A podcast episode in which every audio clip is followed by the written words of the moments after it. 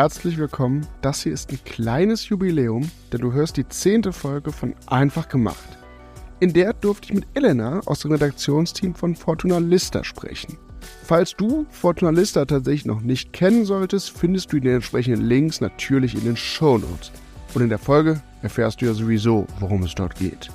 Elena ist absoluter Immobilienprofi und wir haben darüber gesprochen, wieso aus ihrer Sicht Immobilien Teil einer jeden Anlagestrategie und auch Altersvorsorge sein sollten, warum die aktuelle Situation zwar herausfordernder ist, aber eben auch Chancen bietet und nach welchen Kriterien sie ihr nächstes Immo-Investment aussucht. Viel Spaß mit Folge 10 von Einfach gemacht.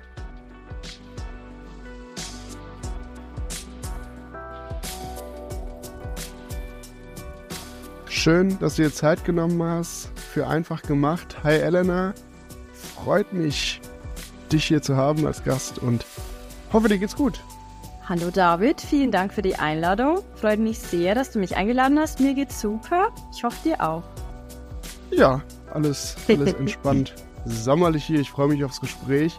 Und bevor wir damit loslegen, ist es immer am sinnvollsten, dass der Gast, die Gästin sich unseren Zuhörerinnen und Zuhörern einmal selbst vorstellt. Wer bist du und was machst du? Genau, meinen Namen hast du bereits verraten. Ich heiße Elena, ich bin hauptberuflich Immobilienfachwirtin bei einem Wohnungsbauunternehmen. Nebenberuflich bin ich als Redakteurin bei Fortuna Lista beschäftigt, ähm, einfach weil es meine Herzensangelegenheit ist und mir die Unabhängigkeit der Frau enorm wichtig ist. Ähm, privat reise ich sehr gerne. Ich liebe es, die Welt zu entdecken. Bin sehr ja, wissenshungrig, möchte am besten so unabhängig wie möglich sein. Genau, und da wir hier auch über Finanzen und Investitionen sprechen, ähm, bin seit zehn Jahren in Aktien, ETFs, Gold, Krypto und auch Immobilien investiert, beziehungsweise in eine Immobilie. Ah, sehr schön. Ja, da haben wir ja schon, schon ganz viele, viele Anknüpfungspunkte jetzt fürs genau. Gespräch. Genau. Du hast schon gesagt, du bist gelernte Immobilien Fachwirtin. Vielleicht Richtig. kannst du ein paar Sätze dazu sagen, auch zu deinem Werdegang, bevor du ins, mhm. in die Fortunalista-Redaktion gekommen bist. Genau, also ähm, ich bin seit zehn Jahren eben, wie schon gesagt, bei einem Wohnungsbauunternehmen als Immobilienfachwirtin beschäftigt. Ich verwalte dort ungefähr 500 Wohnungen, ähm, zwei Gewerbeobjekte und drei Parkhäuser. Also das heißt, mein Daily Business ist es, die ganzen Wohnungen und Objekte am Laufen zu halten. Das heißt von A bis Z. Das heißt, ich bin verantwortlich für die Budgetierung, für die Instandsetzung, für Baumaßnahmen, für die Vermietung, für die Mieterhöhungen, für Forderungsmanagement, auch mal für negative ja, Sachverhalte und stehe auch vor Gericht, muss Räumungsklagen beauftragen. Genau, ich bin im Endeffekt von, von A bis Z für, für alles verantwortlich für die Objekte und daher mein Bezug zu Immobilien. Ja, der lässt sich da, da ziemlich gut herstellen. Vor allem hast du gerade echt ein, eine breite Palette oder einen mhm. breiten Blumenstrauß genannt von Dingen, mhm. die du so in deinem Alltag mit Immobilien ja. handelst. Ja, da, da kommt natürlich ein ganzes, ganzes Stück Erfahrung zu, was ja auch dann sehr, sehr äh, wichtig ist für deine Arbeit bei Fortunalista. Du hast schon gesagt, die ja, die Mission bei Fortuna Lista ist ja so ein bisschen, Frauen dabei zu unterstützen, finanziell mhm. unabhängiger zu werden, ein Stück Selbstbestimmtheit zurückzuerlangen oder zu erlangen. Und jetzt hier im Podcast zum Beispiel habe ich auch schon mit Indra von Pro Pro Project Treehouse gesprochen, die sich zur Aufgabe gemacht hat, mehr Frauen zu mhm. Immobilieninvestorinnen zu machen. Deshalb mal eine Frage an dich. Wieso ist es aus deiner Sicht so, dass ein großer oder zumindest der überwiegende Teil der Menschen, die in Immobilien investieren, immer noch männlich sind. Mhm. Und was braucht es, damit sich sowas ändert? Grundsätzlich stimmt es, die Immobilienbranche ist genauso wie die Finanzbranche leider immer noch eine Männerdomäne. Ähm, ich glaube auch, dass es daran liegt, dass sich Frauen unberechtigterweise oft Dinge nicht zutrauen oder Dinge zerdenken. Es ist nun mal so, Frauen recherchieren üblicherweise wochenlang, monatelang, stundenlang sämtliche Varianten und gehen sämtliche Fälle durch und zerdenken das Ganze, wohingegen Männer oftmals einfach vielleicht auch zu schnell agieren. Ich glaube wirklich, dass dass sich Frauen einfach nach wie vor zu wenig zumuten, aber völlig unbegründet. Also Frauen müssen einfach mutiger werden, sich trauen und das ist uns wichtig. Wir möchten den Frauen, ja, die, die, die Frauen ermutigen, wir möchten ihnen, ja, Hilfe zur Selbsthilfe bieten und vor allen Dingen aber auch das notwendige Know-how liefern. Ich meine, äh, ohne Recherche, ohne Know-how, klar, ähm, braucht man auch nicht beginnen, in Immobilien oder sonstige Assetklassen zu ähm, investieren. Ja, ganz sicher. Du hast jetzt so, so mehrere Aspekte da angedeutet. Also einmal dieses Zerdenken oder es eben mhm. dann, äh, ja, wie wir das hier im Podcast ausdrücken, eben einfach gemacht. Also vielleicht einfach mal den Schritt gehen, zu investieren, no. ob jetzt in Immobilien oder an, andere Anlageklassen spielt ja. dabei erstmal nicht so eine Rolle. Und dann die Immobilienbranche wie die Finanzbranche im Allgemeinen eben sehr männlich geprägt. Und oft fehlt es vielleicht auch ja an weiblichen Vorbildern, die dann eben genau das machen und die, an denen man sich orientiert. Und ja, deshalb ist es auch ja hier in diesem Podcast immer so ein Anliegen, auch mal weibliche Stimmen zu haben, die etwas über Immobilien und Immobilieninvestments erzählen können. Das ist tatsächlich auch in der Praxis nach wie vor sehr schwer. Ich meine, wenn, wenn ich als knapp 30-jährige Frau auf die Baustelle fahre und ich die Bauleiterin bin, ist es sehr schwer, mich mittlerweile ist es für mich kein Thema mehr und es ist auch völlig in Ordnung und ich habe das nötige Selbstbewusstsein zum Glück, aber es ist dennoch schwer, sich bei 15 Handwerkern durchzusetzen als 30-jährige Frau, die jetzt das Sagen hat. Also das ist schon nicht einfach. Man, man muss schon auch ein entsprechendes Auftreten haben und sich das einfach trauen. Einfach, wie du schon gesagt hast, einfach mal ins Wasser springen. Ja, also ich, ganz, ganz sicher ist es, ist es so, dass ja, dieser Einstieg für Frauen vielleicht auch oft den oder ihnen oft schwieriger gemacht wird, weil es eben wahnsinnig viele ja. Vorurteile und veraltete mhm. Rollenbilder eben noch gibt, die man möglicherweise oder hoffentlich, die wir hoffentlich nach und nach aufbrechen können, eben dadurch, dass sich, ja, so wie du jetzt hier, Frauen in Podcast setzen, in die Öffentlichkeit wagen und über Immobilien ja. sprechen, Leute zuhören und merken, ganz offensichtlich, ist es, spielt es keine Rolle, wie viel Ahnung man von irgendetwas hat. Ähm, und es ist völlig egal, ob man weiblich oder männlich ist. Wenn man sich mit etwas auskennt, auseinandergesetzt hat, dann, äh, dann sollte das Argument genug sein. Du hast aber eben schon erzählt, bei Fortuna Lista, natürlich, es geht bei euch nicht nur um Immobilien, es geht auch um andere Anlageklassen und auch finanzielle Bildung im, im mhm. ganz Allgemeinen ja. so. Äh, du bist aber, ne, logisch, äh, gelernte Immobilienfachwirtin in der Redaktion schwerpunktmäßig eben für Immobilien zuständig. Ja. Und hast deshalb auch einen ganz guten Überblick, auch aufgrund deiner privaten Investments. Mhm. Welche Vorteile haben Immobilien denn gegenüber anderen Anlageklassen? Ganz klar. Zum einen nach wie vor, ich habe ein physisches Gut. Das heißt, ich investiere nicht in, in, in Wertpapiere, in, in nicht physisches Gut. Ich habe etwas zum Anfassen. Im Worst Case kann ich selbst drin wohnen. Mietraum wird immer exist existenzerhaltend sein und, und notwendig sein. Und es, es wird niemals der Zustand auf der Erde vorkommen, in dem Wohnraum nicht gefragt wird. Das ist ganz klar. Das ist offensichtlich. Die Menschen müssen wohnen. Die Wohnung ist das höchste Gut oder das Haus. Ähm, das zum einen.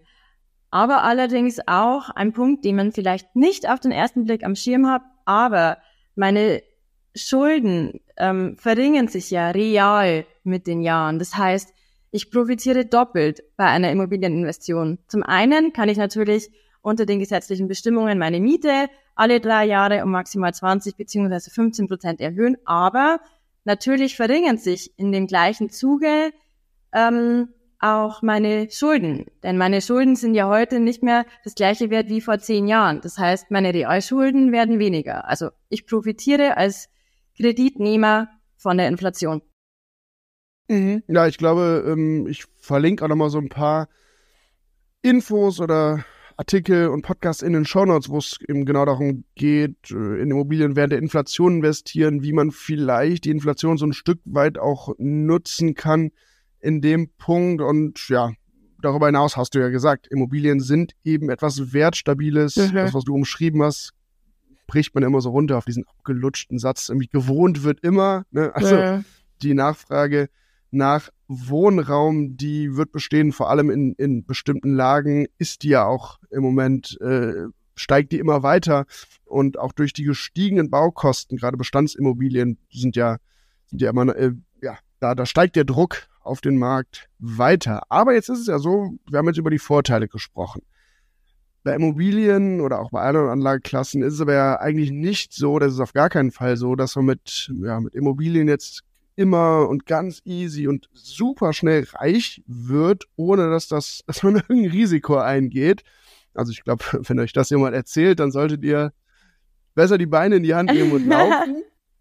Aber welche Herausforderungen haben Immobilien als Anlageklasse neben den Vorteilen denn dann? Das kannst ja, du, glaube ich, sehr, sehr gut beurteilen. Ja, ganz klar. Zum einen der Verwaltungsaufwand und der Zeitaufwand, der darf nicht unterschätzt werden.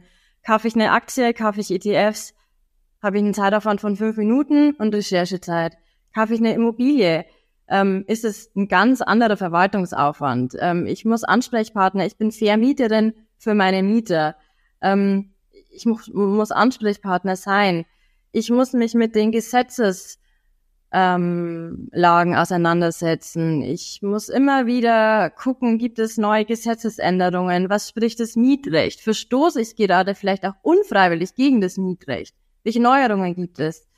Ähm, dann ist natürlich auch, man benötigt schon ein gewisses monetäres Polster. Auch wenn ich gewisse Modernisierungskosten umlegen kann oder ähm, im Zuge von einer Bagatellschadenregelung nennt man das, kann man vertraglich vereinbaren. Da kann man gewisse Bagatellschäden äh, Schäden auf den Mieter umlegen. Selbst wenn ich das habe, ähm, bedeutet das nicht, dass ich als Vermieter oder Vermieterin größere Instandhaltungsmaßnahmen einfach auf meine Mieter umlegen kann. Das geht nicht. Ist es zum Beispiel so, dass in meiner Wohnung ähm, die Elektroleitungen erneuert werden müssen? Ich kann es in keinster Weise auf meine Miete umlegen. Das heißt, die Elektriker Rechnung in Höhe von ja 4.000 bis 5.000 Euro muss ich erstmal vorstrecken. Also das ist schon so, dass man da ein gewisses monetäres Polster benötigt. Und gerade in der aktuellen Zeit, bei den aktuellen Handwerkerlagen, ich meine, die Handwerker ähm, sind aktuell in einer guten Lage. Die können verlangen, was sie wollen. Wir können froh sein, als Vermieter ähm, überhaupt Firmen zu bekommen. Ja, ich glaube, dass, dass, du hast jetzt da schon ganz gut einige Herausforderungen äh, mal auch diesen, diesen Vorteilen gegenübergestellt. Auch an der Stelle jetzt wieder der Hinweis, ich packe auch nochmal so ein paar Infos zur Verwaltung von Immobilien und wie man vielleicht das, auch das Sondereigentum auch verwalten lassen kann, wenn man das denn möchte, was es dafür Vor- und Nachteile gibt. Da packe ich auch nochmal so ein paar Infos in die Show Notes. Jetzt haben wir über Herausforderungen und Vorteile gesprochen. Um jetzt mal so ein bisschen das äh, das zu verengen oder zuzuspitzen, in welchen Fällen, wenn du die gegenüberstellst, die Vor- und Vorteile und Herausforderungen, in welchen Fällen und bei welchen Zielen würdest du Menschen denn raten, sich mit dem Thema Immobilieninvestment zu beschäftigen? Also grundsätzlich ist es auch immer, ähm, man, man muss schon unterscheiden zwischen, möchte ich Eigentum oder möchte ich wirklich eine pure Kapitalanlage. Eigentum ist schon auch eine Lifestyle-Entscheidung, ganz klar. Ähm, das ist eine persönliche Entscheidung. Möchte ich in Miete wohnen? Möchte ich selbst in meinem Eigentum einziehen? Ähm, wie sieht's künftig aus? Ähm, möchte ich eine, eine barrierefreie Wohnung äh, fürs Alter und so weiter? Also zum einen die Lifestyle-Entscheidung, zum anderen aber schon auch gute Deals macht man wie bei allem off-Market. Das heißt, habe ich gute Connections, ähm, sollte ich die nutzen oder, oder habe ich im Familien- oder Freundeskreis Handwerkerfirmen? Das ist natürlich Gold wert, vor allem in den aktuellen Zeiten. Also Handwerker sind wirklich das A und O. Es ist sehr, sehr wichtig, die äh, Beziehung zu Handwerkern gut zu pflegen.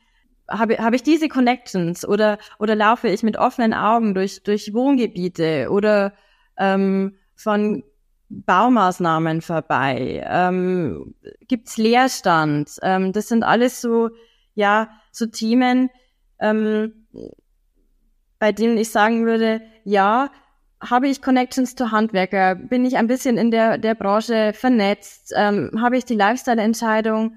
Dann, äh, ja, dann würde ich mich näher damit befassen, ja.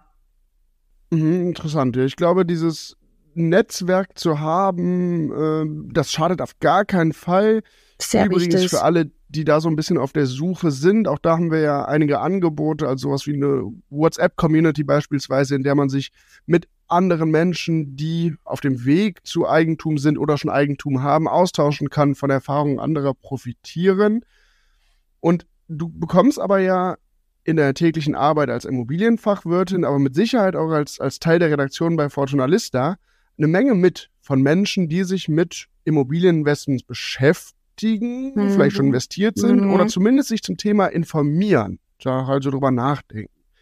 Und was sind da so deine Erfahrungen, deines Gefühls nach die häufigsten Gründe, wieso Menschen es noch scheuen und eben nicht in Immobilien investieren, obwohl sie vielleicht die grundsätzlichen Herausforderungen oder grundsätzlichen ja, Herausforderungen meistern könnten, aber die grundsätzlichen Anforderungen auch mitbringen?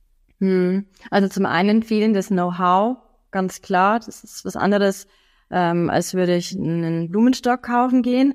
Ähm, zum, zum anderen allerdings vermehrt, ja, diese hohe Kreditsumme. Ich meine, dieser Schritt auf die Bank und zum Notar und ich unterzeichne 200, 300, 400.000 Euro und ich weiß, okay, ab dieser Unterschrift bin ich mit dieser Summe verschuldet für die nächsten 15, 20 Jahre. Das ist schon eine emotionale Belastung und ich glaube sehr, dass das oft abschreckt, einfach diese hohe Kreditsumme aufzunehmen. Zum anderen ganz klar einfach auch ein Klumpenrisiko. Es, es ist ein Klumpenrisiko, wenn ich eine Wohnungs äh, eine Eigentumswohnung habe oder oder selbst zwei Wohnungen sind noch ein Klumpenrisiko. Also das ist schon, ähm, das sind so die gängigsten Themen, würde ich sagen. Ja, übrigens diesen Aspekt der, der Abschreckung dieser hohen Kreditsumme oder so, das, das beschreiben oder haben auch hier im Podcast auch schon irgendwie echt Profis beschrieben, Menschen, die schon viel in Immobilien investiert Mhm. haben, die gesagt haben, wenn ich mich zurückerinnere an mein erstes Investment, oh, war ich da nervös, oh, war das aufregend und oh, hatte ich da auch ein bisschen, bisschen Angst irgendwie, ne? Aber ja. ähm, was würdest du denn dann einer guten Freundin raten? Also du hast ja gerade gesagt, das fehlende Know-how. Aber wenn jetzt eine gute Freundin zu dir kommen würde und die würde dich fragen, Elena, was muss ich denn wissen oder über welche Dinge sollte ich mich zuerst mal informieren, bevor ich jetzt in Immobilien investiere? Was würdest du da sagen? Ganz klar meine eigenen Finanzen checken. Wie viel kann ich mir denn überhaupt leisten? Ich brauche ich brauch ein Budget. Dann viele, viele, viele Immobilien besichtigen und auch ein, zwei Nächte drüber schlafen. Mir persönlich ging es auch schon oft. Ich war bei vielen ja, Immobilienbesichtigungen, war total verliebt in die Immobilie. Nach zwei, drei Tagen kam mir dann aber trotzdem Zweifel und Gedanken und im Nachhinein betrachtet war es immer die gute Entscheidung, nicht zu investieren. Ähm, aber ja, ganz wichtig eben Budget festlegen, ganz viele Wohnungsbesichtigungen oder Hausbesichtigungen durchführen. Ähm, dann bei der Besichtigung drauf gucken, welche, in welcher Lage liegt das Objekt, ähm, wie sieht denn der Mietspiegel aus, gibt es Instandhaltungsstau, der offensichtlich ist. Würde ich selbst denn einziehen im Worst Case? Ähm, das sind alles Dinge, die ich vor Ort prüfen muss. Neben dem natürlich auch die Unterlagen. Kaufe ich jetzt eine Eigentumswohnung? Ganz wichtig zu checken. Die Teilungserklärung, die Beschlusssammlung, ähm, was steht in der Gemeinschaftsordnung, wie sieht der Wirtschaftsplan aus, wie hoch sind die Instandhaltungsrücklagen. Ähm, das sind alles so, so grobe Eckpunkte, die enorm wichtig sind und definitiv nicht zu vernachlässigen. Ja, ganz, ganz, ganz sicher. Vor allem dieser erste Schritt, sich mit den eigenen Finanzen ja. auseinanderzusetzen. Also ja. zu wissen, einfach einen Überblick zu haben. Was kommt rein, was geht raus, welches Polster habe ich vielleicht, was ja. könnte ich auch so als negativen Cashflow verkraften im Moment monatlich und wo liegt da die Grenze, also sich Budgets setzen. Auf jeden Fall äh, hilfreiche Tipps. Jetzt hast du aber ja auch fairerweise muss man sagen, den entscheidenden Vorteil deiner Ausbildung. ja. Aber auch du, bin ich mir sicher, äh, wer dir hier zuhört, denkt sich das, du bleibst sicher up to date, informierst Absolut. dich irgendwie über den Immobilienmarkt, über Entwicklungen. Wo informierst du dich? Hast du da irgendwelche Quellen, heiße Tipps, wie man da folgen kann, was man da lesen kann? Das ist jetzt natürlich sehr schwer, da ich einfach branchenintern bin und entsprechend andere Newsletter bekomme wie, wie jemand, der nicht branchenintern ist. Ich werde wöchentlich ähm, mehrmals geupdatet, ähm, aber auch ja, was öffentlich zugänglich ist, sind definitiv grundsätzlich einfach mal die, ja, die, die Preise auf dem Markt. Jeder kann auf Immowelt gucken, auf ImmoScout, wie sieht denn die Mietlage aus, wie hoch sind die Preise. Ähm, es gibt super viele interessante ähm, ja, Artikel auch im Netz, wenn ich mal ein bisschen recherchiere, aber ich kann jetzt keine klare Buchempfehlung aussprechen, da, da es unfair wäre, da ich Brancheninsider-News bekomme und mich nicht ähm, anderweitig informieren muss und auch nicht mit öffentlich zugänglichen ähm, ja, ähm, Fachzeitschriften informiere, sondern einfach branchenintern in diversesten Newslettern bin. Hm, ja, na klar. Also das, äh das, ist jetzt schwer für mich, da eine klare ähm, Empfehlung auszusprechen, weil ich es nicht empfehlen kann, weil ich es selbst nicht gelesen habe. Ja, muss ja auch gar nicht. Also dann, genau, äh, ja. ich glaube, was, was aber ganz klar hier herauskommt, ist, äh, sich eben mit dem Markt auseinanderzusetzen, sich mit seinen eigenen Finanzen natürlich schon mal auseinandergesetzt zu haben, aber vor allem so die grundsätzlichen Mechanismen eines Immobilienkaufs schon mal zu kennen. Also ich meine, man muss jetzt nicht sie bis ins aller, allerletzte Detail schon mal durchgespielt haben, aber zumindest wissen, was da grob auf einen zukommt. Mhm. Ähm, ich meine, auch dafür produzieren wir ja hier eine Menge Content, der hoffentlich so ein bisschen eine Handreichung ist, um in diesen doch zumindest sehr komplex wirkenden Markt so ein bisschen einen Einstieg zu geben. Wir haben jetzt schon ein bisschen über Immobilien, auch Immobilien als Anlageklasse im Allgemeinen gesprochen. Wenn ich das eben richtig rausgehört habe, bist du aber ja auch schon Eigentümerin, richtig? Richtig, ja. Ich du hab, hast hm? eine Immobilie gekauft, in eine Immobilie investiert? Mhm, richtig. Ich habe eine äh, Eigentumswohnung gekauft, 2017, Neubau, ähm, barrierefrei, drei Zimmer, Erdgeschoss mit Garten. Okay, die du äh, in, der, in der Vermietung hast? Nee, ich wohne selbst drin. Also okay. das, genau, also ich, ich habe anfangs überlegt, ähm, möchte ich es gleich zu Beginn vermieten, möchte ich später vermieten oder möchte ich selbst drin wohnen? Dann war es bei mir aber einfach so, ich habe mich in meine Immobilie verliebt, habe sie entsprechend eingerichtet und auch ja hochwertiger ausgestattet. Ich meine, es ist ein Unterschied ob ich jetzt den Echtholzparkett ähm, am Boden habe oder ähm, ja den Vinylboden. Das ist ja, das ist zum Beispiel so ein ja Lifestyle-Argument. Ja klar, da sind wir wieder beim, beim ja genau, das Lifestyle-Argument, genau, was du ich wohne selbst drin. Aber aus, aus deiner Sicht, welche, weil diese Frage stellen sich aktuell ja ganz viele, ähm, gerade vielleicht Menschen so in unserem Alter, ja, soll ich jetzt bin ich irgendwie eher Team Eigenheim? Bin ich Team Kapitalanlage, vermiete die? Welchen Vorteil hat das Eigenheim für dich? Ähm, für mich persönlich ist es ganz wichtig, ähm, mein Portfolio so breit wie möglich aufzustellen. Ich habe ein Eigentum, das war mir auch sehr wichtig und es, es wird definitiv auch irgendwann mal noch eine kleine Wohnung als Kapitalanlage hinzukommen. Aber ich würde jedem empfehlen, möglichst in beides zu investieren, also in beide Assetklassen. Ich finde es sehr wichtig, Eigentum zu haben. Das ist einfach in so vielerlei Hinsicht, ja, ein, auch ein Schutz im Alter einfach. Das, es ist ein Unterschied, ob ich jetzt im Alter in meiner barrierefreien Eigentumswohnung, welche abbezahlt ist, lebe oder ob ich auch mit 80 noch alle drei Jahre mit einer Mieterhöhung rechnen muss. Ähm, das, das, also meine Empfehlung wäre immer, wenn möglich, beides. Wenn möglich, sowohl in Immobilien investieren als auch in andere Assetklassen.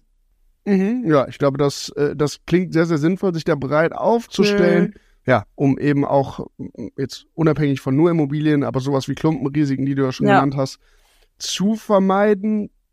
Und der Aspekt der, der Altersvorsorge, der ist ja bei Immobilien, egal ob du jetzt in einem Eigenheim wohnst oder nur in Anführungszeichen Immobilien als Kapitalanlage gekauft, dass du nur vermietest und selbst zur Miete wohnst, ist aber natürlich die Altersvorsorge, gerade in der Generation der um die 30-Jährigen heute, mhm. ein ganz, ganz großes Thema, wo, glaube ich, eigentlich keiner mehr drumherum kommt, sich damit möglichst früh Richtig. auseinanderzusetzen, wenn man so auf die Entwicklung schaut. Jetzt hast du schon gesagt, du spielst zumindest mit dem Gedanken oder kannst dir vorstellen, irgendwann nochmal eine Immobilie auch als Kapitalanlage zu kaufen. Ich weiß nicht, wie weit du da im gedanklichen Prozess bist, aber nach was, also du als, als Expertin jetzt, wonach würdest du suchen? Nach was für einer Immobilie? Worauf würdest du dir ankommen? Worauf achtest du dabei oder würdest du da, dabei achten? Also ich würde darauf gucken, dass es einfach, ähm, ja, viele Zielgruppen anspricht. Das heißt nicht unbedingt eine vier, fünf Zimmerwohnung, aber auch keine Einzimmerwohnung ähm, mir kaufen. Ich würde mir wahrscheinlich eine kleinere Dreizimmerwohnung suchen. Kleiner deswegen, weil ähm, kann sich je nach Marktlage natürlich dann auch eine Einzelperson leisten oder eben dann auch ein Paar, vielleicht auch ein Paar mit, mit Kind. Ähm, grundsätzlich das zur Größe bezüglich Lage ähm, gucke ich mir beides an, sowohl Makrolage als auch Mikrolage. Also heißt, wie ist denn die Region grundsätzlich wirtschaftlich aufgestellt? Wie, wie sieht's denn hm, Arbeitsstellen und Arbeitsplätze technisch aus? Wie hoch ist die Arbeitslosenzahl? Ähm, Gibt es eine Uni oder eine FH? Mikrolage dann eher, ähm, ja, wie ist das Umfeld? Wie sieht die Nachbarschaft aus? Habe ich ähm, habe ich Supermärkte, Ärzte in meiner Umgebung? Habe ich Stellplätze? Ähm, dann natürlich auch sind irgendwelche Projekte geplant. Wenn natürlich neben meiner Immobilie ähm, irgendwie gerade ähm, eine ja, Kläranlage geplant wird oder eine neue ähm, Bundesstraße oder eine Autobahn, gut, dann bin ich raus. Ja, also ich würde einfach drauf gucken, dass es am besten in der Stadt ist mit Uni oder FH, eine kleine Dreizimmerwohnung, ähm, muss nicht unbedingt Neubau sein, aber jetzt auch nicht das Älteste. Ich will mir die Heizungsanlage definitiv angucken, ähm, welche Heizung verbaut ist. Ich meine, das Thema ist aktuell extrem vertreten in den Medien. Das muss ich nicht genauer erklären. Und Mietspiegel sowieso, das ist das A und O, das gehört zur Recherche. Mhm, und in welcher, jetzt mal konkreter, hast du bestimmte Regionen im Kopf, im Kopf in denen du jetzt persönlich da investieren würdest? Mhm. Oder bist du da nicht so festgelegt? Bis dato noch nicht, weil, weil es für mich einfach gerade ähm, kein kurzfristiges Ziel ist, sondern eher ja mittelfristig. Ich gucke immer wieder Wohnungen an, aber ich habe mich regional auch noch gar nicht festgelegt. Also ähm, das, das muss ich dann muss ich da gucken, wenn ich was Passendes finde. Also da habe ich mich nicht eingegrenzt.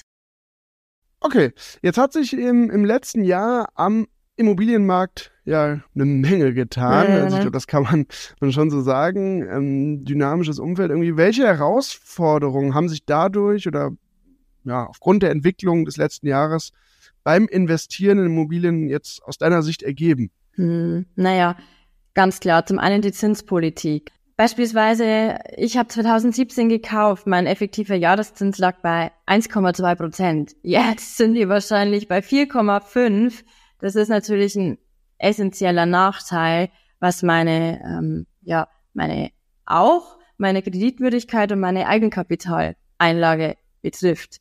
Es ist jetzt eine ganz andere Situation wie noch vor zwei, drei Jahren. Ich meine, vor zwei, drei Jahren konnte ich 100 oder 110 Prozent mit einem, ja, mittleren Durchschnittseinkommen finanzieren. Mittlerweile ist es eher so, dass, ja, 30 Prozent Eigenkapital schon auf jeden Fall vonnöten sind, um einen einigermaßen akzeptablen Zinssatz zu bekommen.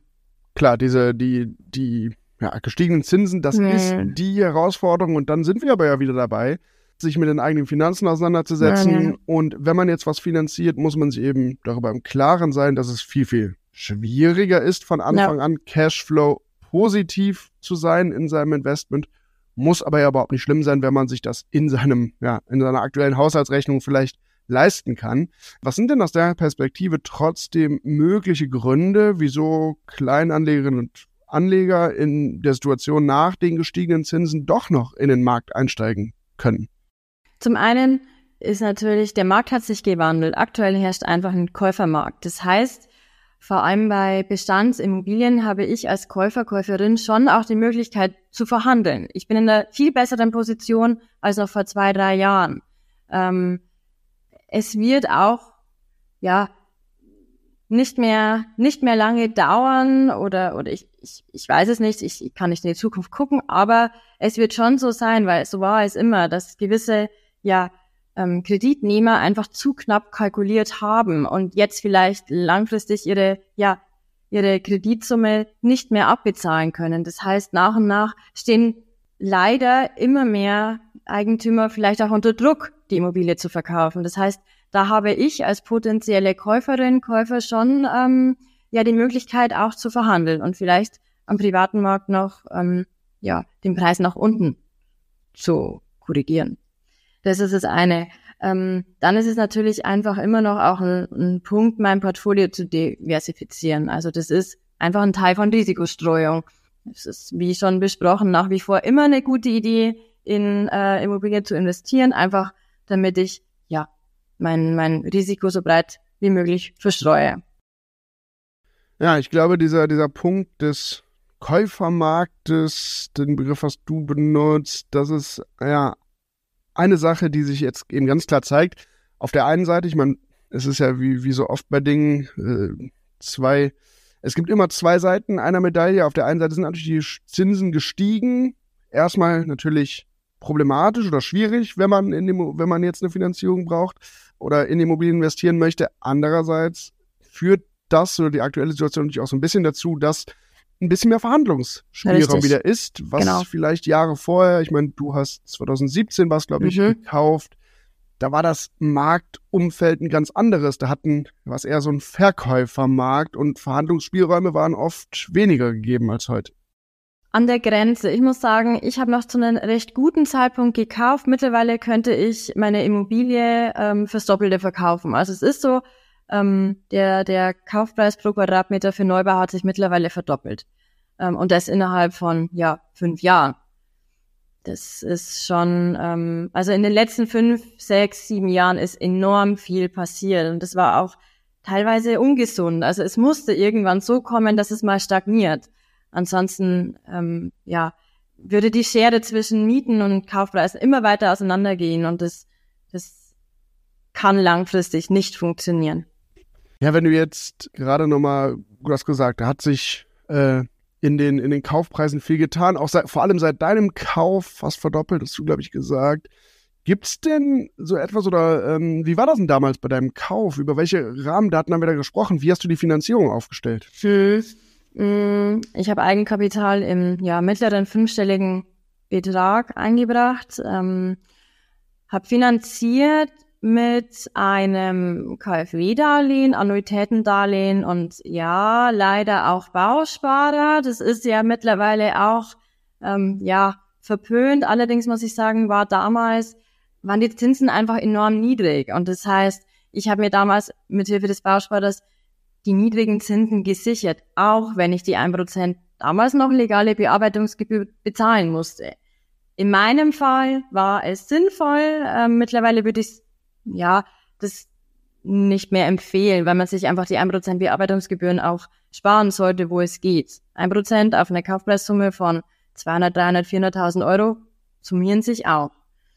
Ähm, genau, also ich habe mein Darlehen dreigeteilt und auf 16 Jahre finanziert, ähm, allerdings mit einem, ja, geringen fünfstelligen Restbetrag, den ich persönlich aber auch einkalkuliert habe, im Worst Case könnte ich es mir auch leisten, wenn die Zinsen bei 10% sind. Also das ist einfach eine Einzelfallentscheidung. Und natürlich ein Risiko, mit dem man kalkulieren muss. Mhm. Also, du hast ja da also so einen kleinen Puffer im Risiko gelassen. Äh, genau. Für die Zukunft. Ja. Okay, und ähm, du hast gerade gesagt, es konnte, es war so ein bisschen ungesund, vielleicht auch diese Preis oder dieser Anstieg in den Kaufpreisen. Hm. So, es musste irgendwann so ein kleines Ende erstmal finden. Ähm, wie blickst du denn so ein bisschen auf die nächsten Monate, auf die nächste Zeit am Immobilienmarkt? Was glaubst du, wie sich, wie sich das entwickelt? Also ich glaube, abgesehen von Ballungszentren wie jetzt in Berlin und München, ähm, da steigen die Preise nach wie vor geringfügig, aber es wird langfristig so sein, dass die Preise stagnieren und irgendwann auch, ja, teilweise sicherlich auch fallen werden, weil einfach, wie eben schon genannt, Private gezwungen sind, ähm, ja, ihre Immobilien zu verkaufen. Ich wünsche mhm. es niemanden, aber, aber das, das, das wird wahrscheinlich so sein. Ja, also Vor zumindest, ja. zumindest gibt's, ist das, ist das sicherlich nicht, nicht völlig von der Hand zu weisen, dieses Risiko. Und ich glaube, in der Phase wird es dann noch wichtiger, du hast es eben schon beschrieben, die Lage der Immobilie, also einmal die Makro, aber ja. auch eben die Mikrolage, die ja immer wichtiger noch ist, vielleicht gerade wenn man nicht in A-Lagen kauft, äh, genau unter die Lupe zu nehmen. Auch dazu ähm, verlinke ich nochmal so ein bisschen Content in den Show Notes.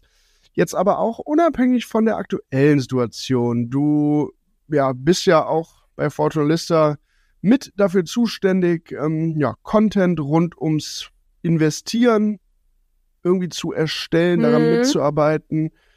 Und du kriegst wahrscheinlich auch mit, dass viele jüngere Menschen es immer so auf die lange Bank schieben, sich mit ja, der eigenen Altersvorsorge, den eigenen Finanzen, dem Investieren zu beschäftigen. Was würdest du als ja, Immobilienexpertin denen raten, die jetzt immer noch auf den richtigen und allerbesten Zeitpunkt warten, um einzusteigen in den Markt?